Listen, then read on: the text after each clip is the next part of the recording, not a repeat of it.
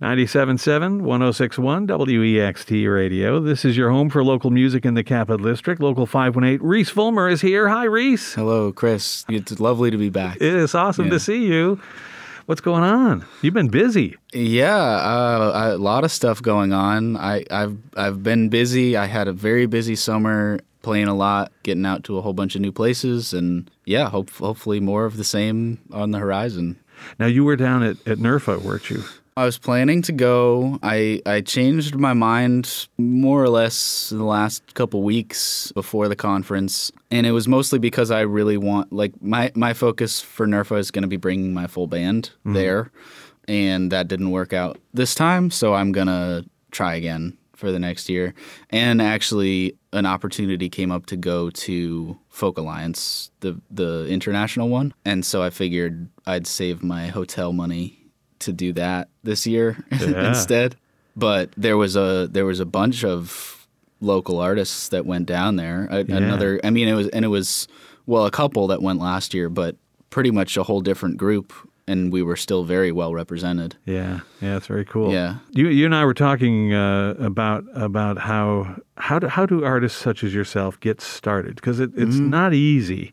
You have to do this all on your own, fund yourself, figure out how to make a go of it. Yeah. How do you do that? I think everybody kind of figures it out for themselves. Everybody's situation is unique in, in a lot of ways.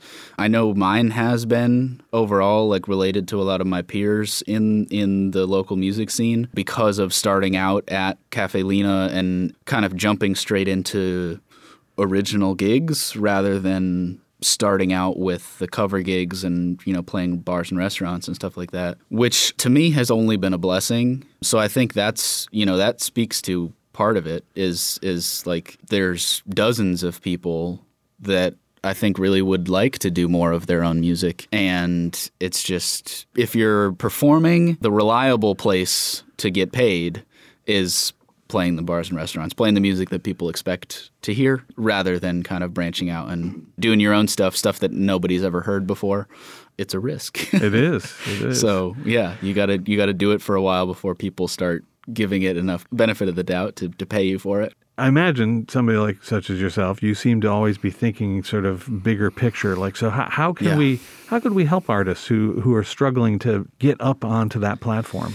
Well, I this is another thing that that we've chatted about, and I, I've had conversations about this um, with you know other folks that pay a lot of attention to the capital region scene, and I think one of the best ways that's that's really it's been starting and starting to gain more momentum. I think lately, just everybody that's involved closely with the scene, trying to make each other visible as much as possible. I think that accomplishes a couple things. First of all, it reinforces the fact that this is a really vibrant scene.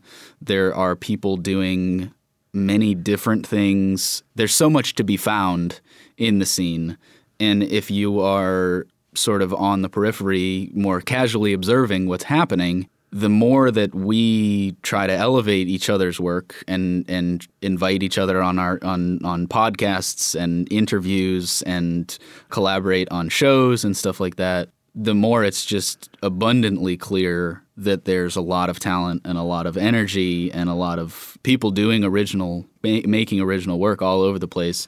I think that establishing a foundation like that really makes it easy for someone to access the scene and start going out and supporting shows and buying CDs and shirts and stuff like that, which is what then enables the artists to like get in the studio and, and make a real album and maybe get outside of our area a little bit and, and tour regionally. I feel really good about where we are right now. It, it feels like there's a lot of energy being put towards sharing spotlights. You know, if someone has visibility in certain space, it feels like a lot of people are inviting others into that spotlight and and sharing, you know, what they're doing. I, I think that's really important to having a healthy scene. You know, hopefully the next domino is all of the people that are kind of on the sidelines will engage. You know, like they'll listen to the podcasts and they'll watch the interviews and then go to the shows and go to more. And share all of those things with ev- all their friends. Exactly. Yeah, yeah. So they can it- right. You know, it's that's that's exactly right. They can they can participate in the same way. Yeah. You know, What's that line? Sharing is caring. it is. Yeah. Sharing is caring. We're talking Yes. with Reese Fulmer. Reese, uh, you, you've uh, been doing some really cool things, and I just want to touch base on a show coming Yeah. December 9th at the Hangar on the Hudson. Yes. You and the band, mm-hmm. And then another band. Another band. Yes. When what a band. And what a band! Hold on, honeys. Hold on, Yes. honeys. I, I've been looking forward to you know collaborating in some way with them for like a year now. Well, a little over a year actually, because the I heard them play as a full band for the first time at Cafe Lena at SPAC last October. Yeah, I just they have such a unique sound that their harmonies are just amazing. A bunch of sweethearts in in the band. It's it's been a collaboration that that we've looked forward to for a while. Just kind of bounced some ideas around here and there, and and we found one that stuck. And the Hangar on the Hudson is like one of my favorite venues. I, Yeah. To go just to like to be in, but also to play. It sounds so good.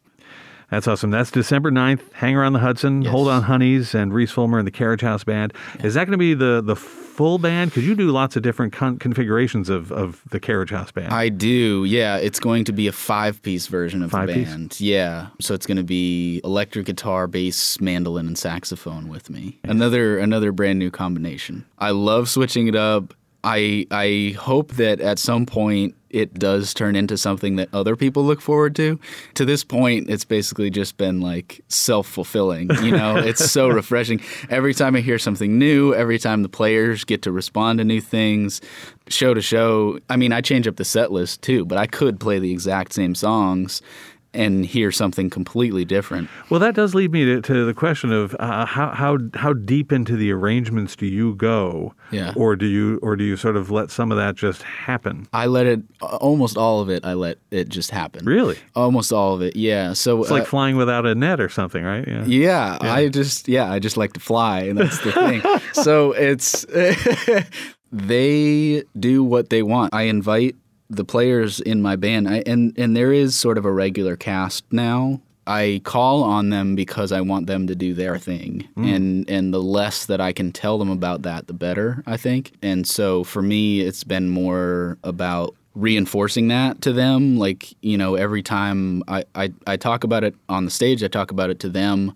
I want them to try stuff. Like i want to be i want to hear something surprising when i'm on stage you know? That's the best for me people will come up to me after a show especially if it's the first time seeing us play as a full band i think one of the first thing that stands out i'm smiling all the time i'm just like it's very are, yeah, clear yeah. how much fun I'm having. And part of that is because every single time I'm surprised by what the band is playing. I know that that's not typically the way people go about performing their music, but I wouldn't do it any other way now. I, I've had, I've gotten enough of it that I'm just like, this is, this is the way that I want to do it. I, I, I'm not going to tell them anything about what to do.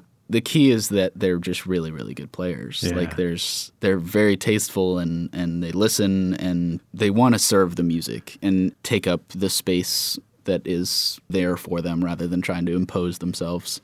So it's a it's a cool combination. We're talking with Reese Fulmer. Reese Fulmer and the Carriage House Band. Where's the best place for folks to follow along besides coming to the show on December 9th? Yes. that would be a good that would be a good way That's to a great along. way to start. Yeah. Uh, but but besides that, like how can folks find you? And Well, I have a website which is reesefulmer.com.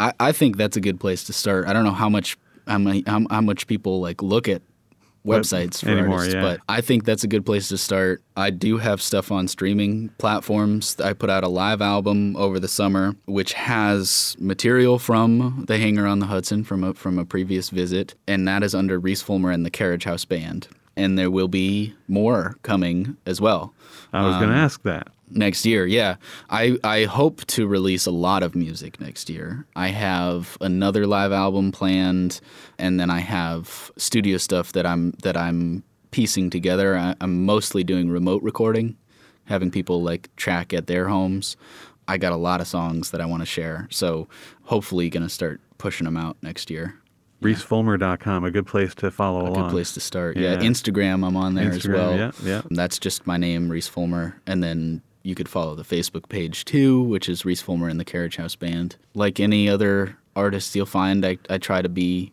I try to be visible anywhere I can. Mm-hmm. So whatever platform you like to use, hopefully I'm on there.